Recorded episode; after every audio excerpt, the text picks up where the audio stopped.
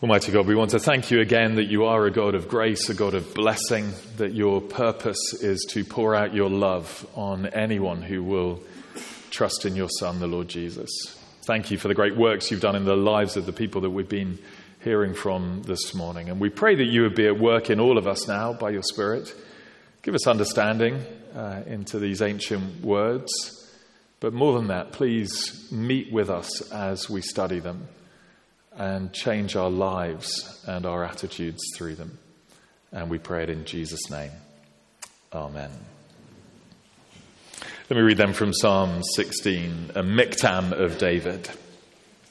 Preserve me, O God, for in you I take refuge. I say to the Lord, You are my Lord. I have no good apart from you.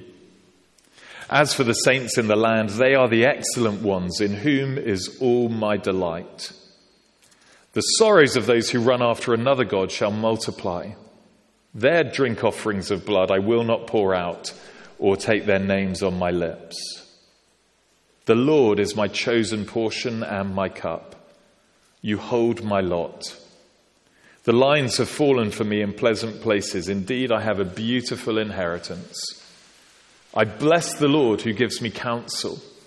In the night also my heart instructs me. I have set the Lord always before me. Because he is at my right hand, I shall not be shaken. Therefore, my heart is glad, and my whole being rejoices. My flesh also dwells secure, for you will not abandon my soul to Sheol, or let your Holy One see corruption. You make known to me the path of life. In your presence there is fullness of joy. At your right hand are pleasures for evermore. Hope you want to keep that open. There's also an outline on the back of the notice sheet that will just uh, let you track along with where we're going. Um, I think it's a brilliant psalm for a, a, baptism Sunday like this. It's a song of devotion and blessing. Um, so it starts with an expression of trust and commitment in God from King David. That sounds a lot like what we've been hearing from our friends this morning. And then it ends with a list of incredible blessings that God pours out on anyone who trusts in the Lord Jesus Christ. And whatever uh, you believe at the moment as you come to church today, I hope it will be of interest. Devotion tends to be something that we all admire in life. And a blessing is something that we all want, isn't it? We admire the devotion of those who dedicate themselves and sacrifice loads to achieve their personal goals, whether in academia or sport or business. We admire those who devote their energies to the good of others, uh, those who give years to caring for and nursing other people often as they go through terrible suffering. We admire the devotion of faith when we hear it, as we have this morning. So I'm all about devotion. And then just look at the quality of blessing on offer in that final sentence. We all know there is far too much death and sadness and pain in the world. So who wouldn't want to walk in the path of life and experience fullness of joy and enjoy pleasures forevermore? And what we're going to learn in these few moments from Psalm 16 is that through his son Jesus, God is willing to give abundant blessing to people, people like us, even if, like me, you've failed to be as committed to God as David says he wants to be here in the psalm. Two main headings as we think about it. First, complete devotion to the Lord, complete devotion to the Lord, which is pretty much the first half.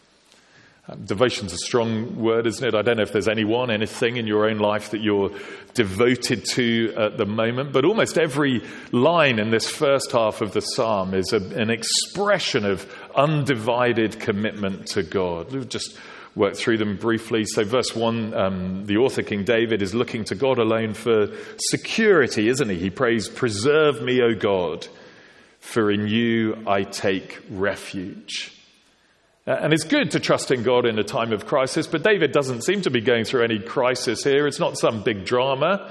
He's just entrusting himself to God's daily care.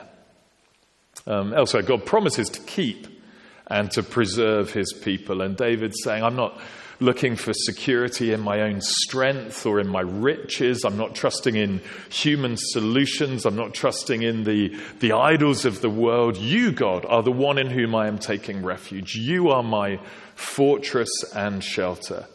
So please keep me as you've promised to do. Then, uh, second sentence, verse 2, uh, David says to the Lord, You are my Lord. I have no good apart from you. Not security, but satisfaction. You're not just the Lord. Do you notice he, he says, You are my Lord? And the sense is that, that you're everything that I want. Uh, Psalm 73 says, Whom have I in heaven but you? There is nothing on earth that I desire beside you. And that's David here. Again, we're reminded um, maybe of the Apostle Paul in the New Testament. He says, To live is Christ not to live as Christ and material prosperity, or Christ and personal success, or Christ and a brilliant relationship. Just Christ. I count everything else as lost, he says, compared to the surpassing worth of knowing him. And then, because David delights in the Lord, he delights in his people as well. That's verse 3. As for the saints in the Lord, they are the excellent ones in whom is all my delight. So he's drawn to people of integrity and goodness. He delights in those who follow the Lord. They're his tribe, they're his people, they're his family. David delighted in the Lord's people. Uh, and then look at verse 4, it's maybe the flip side. The, the sorrows of those who run after another God shall multiply.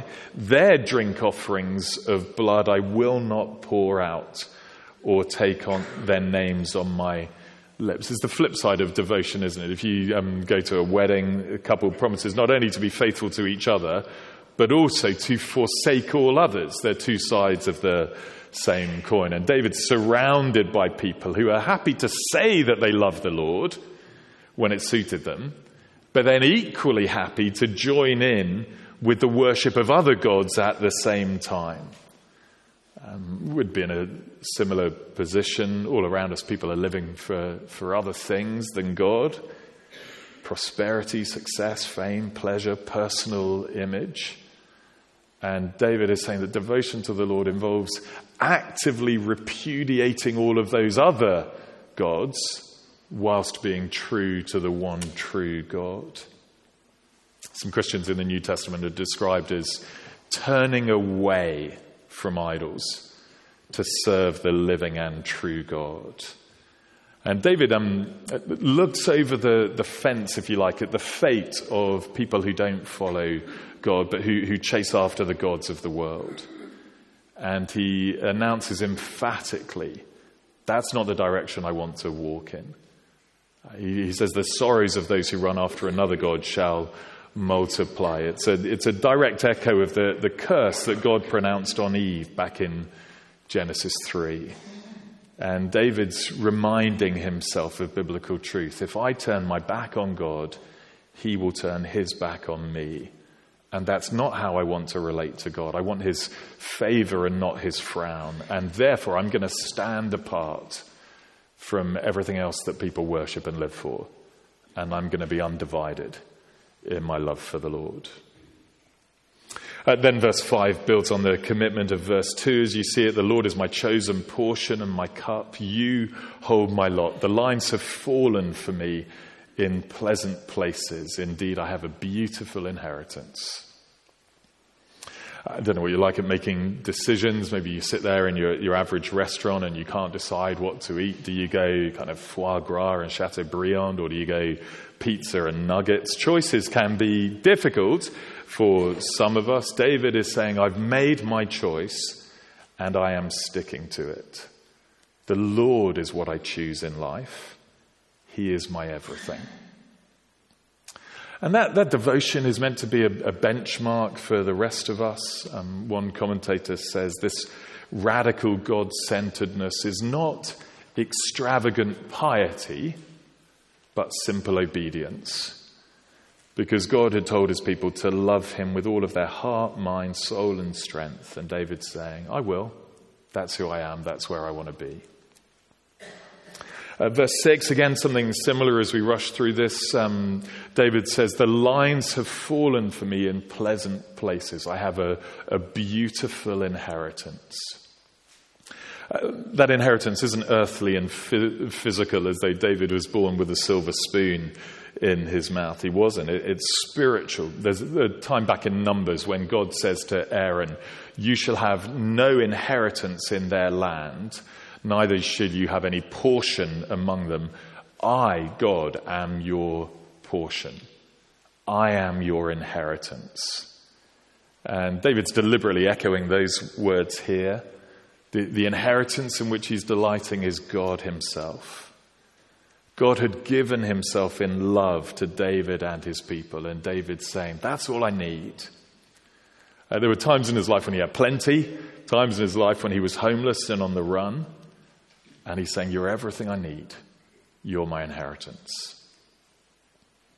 It's a Puritan writer called Andrew Gray who once wrote, Without Christ, the most stately palace is hell. With Christ, the most stinking dungeon is a palace. And David says, The Lord is my chosen portion. I wonder what you make of um, hearing someone get that excited about God. It, it, can be hard for some of us to relate to, I think. We can be happy for them, I guess, but at the same time, it feels maybe a bit odd to us that someone should be that single minded. Isn't it over the top? A, a, guy I know, student here a couple of years ago, got a, a letter from a friend um, that was almost an intervention. She said, We, the, the friendship group, we're all really worried that your best friend in the whole world is someone you can't see or touch? Why is it that you're so invested in God? And there's, there's loads that you could say in response to that question, but, but part of the answer is to stop and think about who God is. Because the level of commitment that he deserves is directly proportional to the worth of his being. The level of commitment that he deserves is directly proportional to the worth of his being. If he's just a, a figment of the imagination of the guys getting baptized this morning, or if he's just a slightly bigger and better version of us, it'd be crazy to look to him for security and satisfaction in life, to worship him exclusively. It would be nuts. They should be locked up. But if God is real, and this is the way he's presented to us in the Bible infinite, eternal, unchanging, in wisdom and power and holiness and justice and goodness and truth. The creator and the sustainer of everything that is light. He is love. He is Lord. And he gave his only son, as we've been hearing, in order to ransom for himself a people from every tribe and language and nation. There is no one like him. There never could be. We could go on about it for days. But it is because of who he is that he is worthy to receive all power and wealth and wisdom and might and honor and glory and blessing. And so David is a picture of someone who's, who's relating to God in the way that we all should all of the time single minded, wholehearted, fully orbed devotion to the Lord who is worthy. My confession, though, is still, as much as I admire that devotion in David, it makes me feel slightly uncomfortable um, is the, the feeling I get when I play golf with someone who is genuinely talented. Most of the time, I try and play with people who are about my standard or a bit worse so that I can feel good about myself. It's a, an excellent tactic in life. But if you play with someone who has actual talent, and has practiced enough to make the game look easy, it is dispiriting. Because you might admire how good they are, but then you think, well, I could never do that. And that's how I feel about David. If God only pours his blessing out on people who are this devoted to him, then I am up the proverbial creek. Thankfully, though, my failure is not the end of the story. And as we've been hearing this morning, God has provided a way for people like us to receive the blessings that we're about to hear about, even though we haven't given to Him the devotion that it describes. David is God's king. Whenever you meet him in the Bible, he's a picture of God's greatest king, the forever King Jesus, who came a few hundred years later. Even David didn't live up to what he writes in Psalm 16, but Jesus did. The, the true, the, the first and only person who ever loved the Lord consistently with all of his heart, mind, soul, and strength. He chose the Lord as his portion and his cup all day, every day. He said, My food is to do the will of him who sent me and to accomplish his work. And even when he was reviled and even when he suffered, he continued to entrust himself to God and remained obedient to him, even to the point of death on the cross. And because Jesus lived like that and died like that, in undivided devotion to God, and because he was doing it, the Bible says, on behalf of, or for, or in the place of sinners, people like me who aren't as devoted to God as we should be, then it is possible for anyone who trusts in Him to experience the wonderful blessing that we're just about to read about. It's the second point on the sheet. We've had complete devotion to the Lord, now abundant blessing from Him. I'm just going to read it through, 7 to 11. Uh, make a mental note, as I do with you, of the, the different blessings and register these are things that God is willing to pour out on you if you would trust in Him. Verse 7 I bless the Lord who gives me counsel. In the night also my heart instructs me. I've set the Lord always before me. Because he is at my right hand, I shall not be shaken. Therefore, my heart is glad. My whole being rejoices. My flesh also dwells secure. For you will not abandon my soul to Sheol or let your Holy One see corruption. You make known to me the path of life. In your presence there is fullness of joy. At your right hand are pleasures forevermore.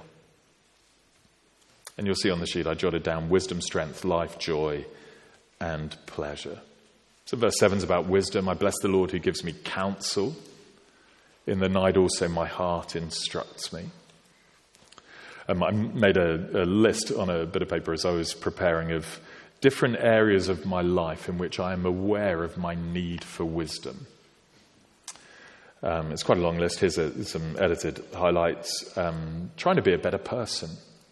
maybe you've got that down. I, I need help with that um, trying to be a better husband, trying to be a better father in particular, um, knowing how to care for parents as they get older, being a, a faithful minister of the gospel, um, doing a good job at supporting other ministers in their work, trying to be a good boss, um, trying to be a faithful friend to people here in St Andrews and people all around the world that I know with various needs, um, how to care best for people in our church, how to walk alongside victims of abuse, how to be a good steward of all that God has given me, how to plan for retirement. I mean, I, I could go on and on and on.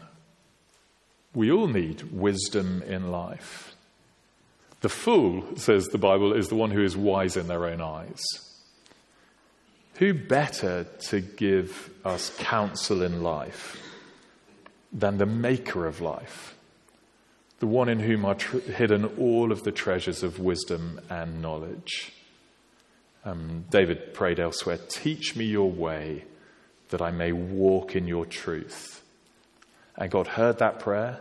And so now David can bless the Lord for giving him counsel, wisdom, directly in his word and indirectly through his conscience as he meditated on that word day and night. And God's wisdom is given to us too in Christ. The Bible says He is our wisdom.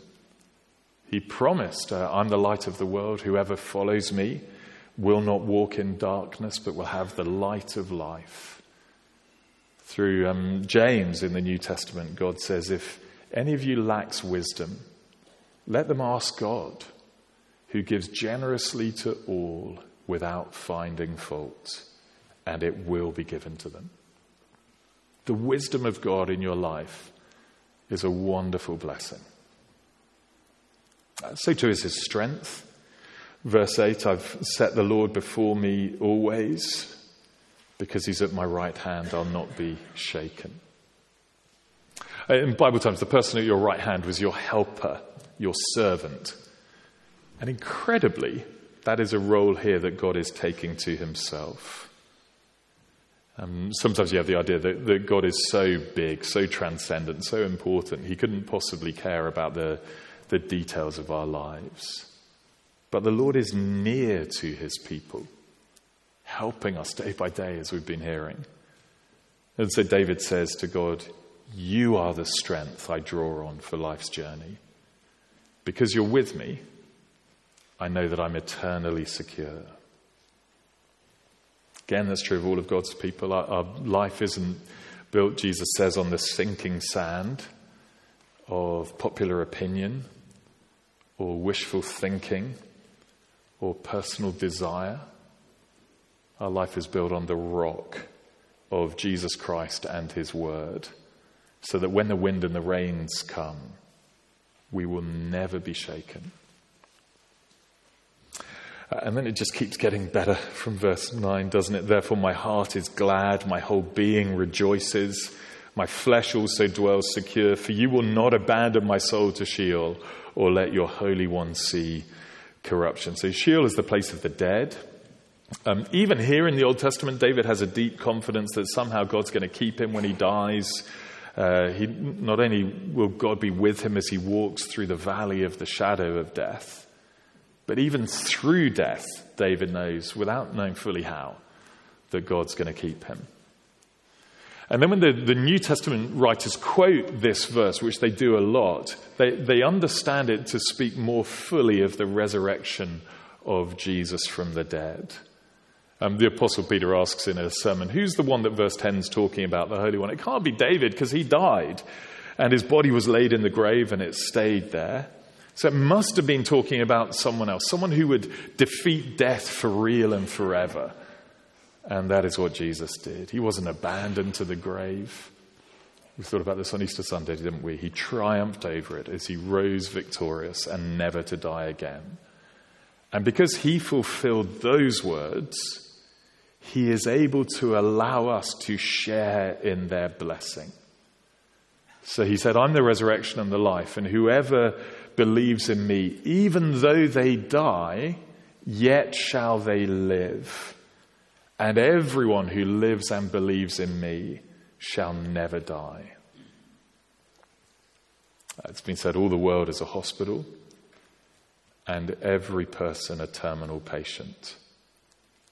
And the Scottish pastor Samuel Rutherford put it like this All that is here is condemned to die, to pass away like a snowball before a summer sun. And we know that.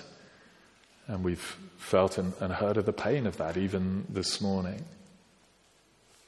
But there is nothing in the fact of death and nothing in the consequences of death that Christ has not already endured and overcome. And to be free from the fear of death is a wonderful thing. It is why Christians so often die so well.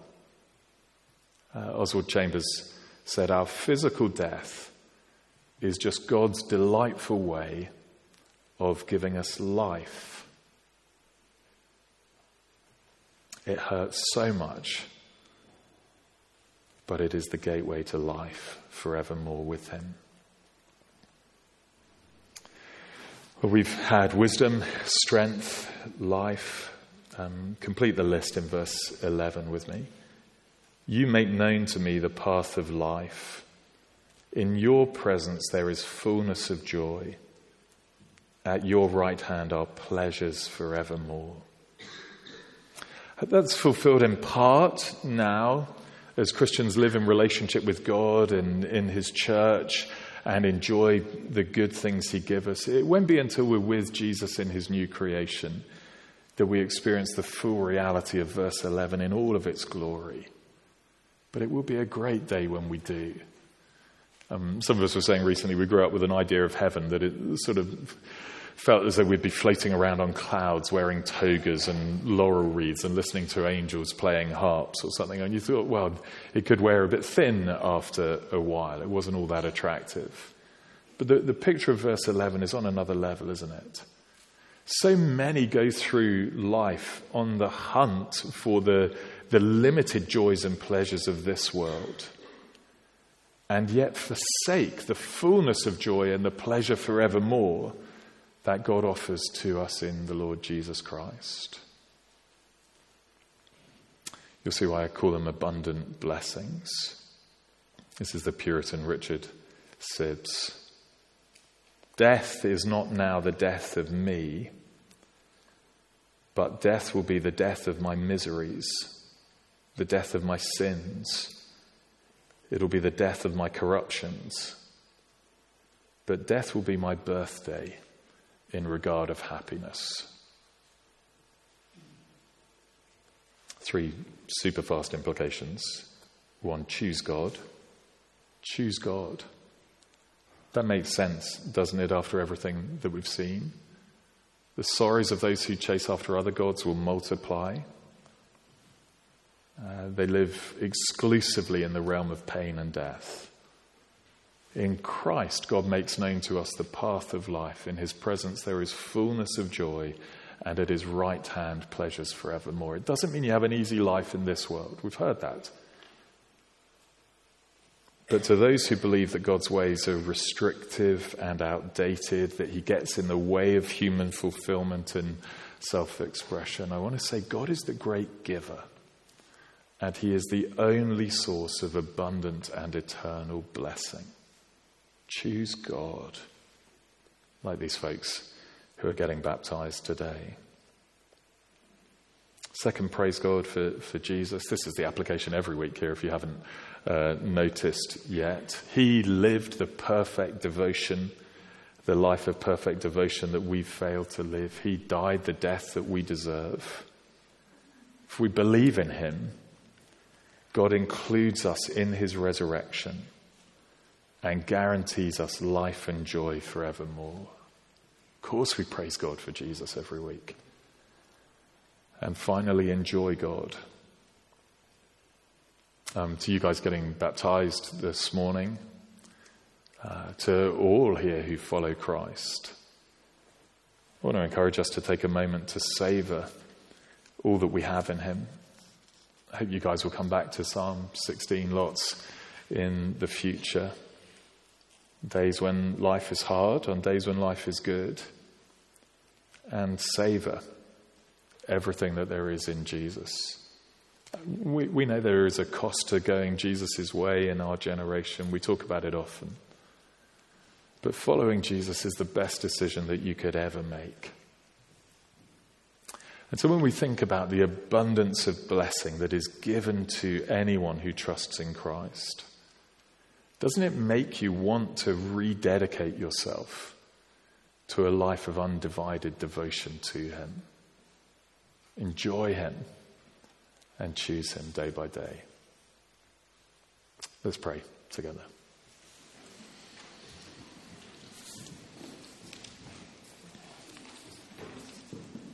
Our Father, we've covered a lot of ground in a short amount of time.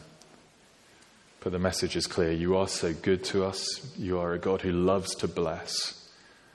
And in your Son, you've made it possible for us to know blessings beyond what we could ever dream of, far beyond what we deserve. And so we praise you for him. We rejoice in him. We want to savor and praise you for everything that we have in him and everything that we will have when we're gathered with all of your people around your throne for all eternity.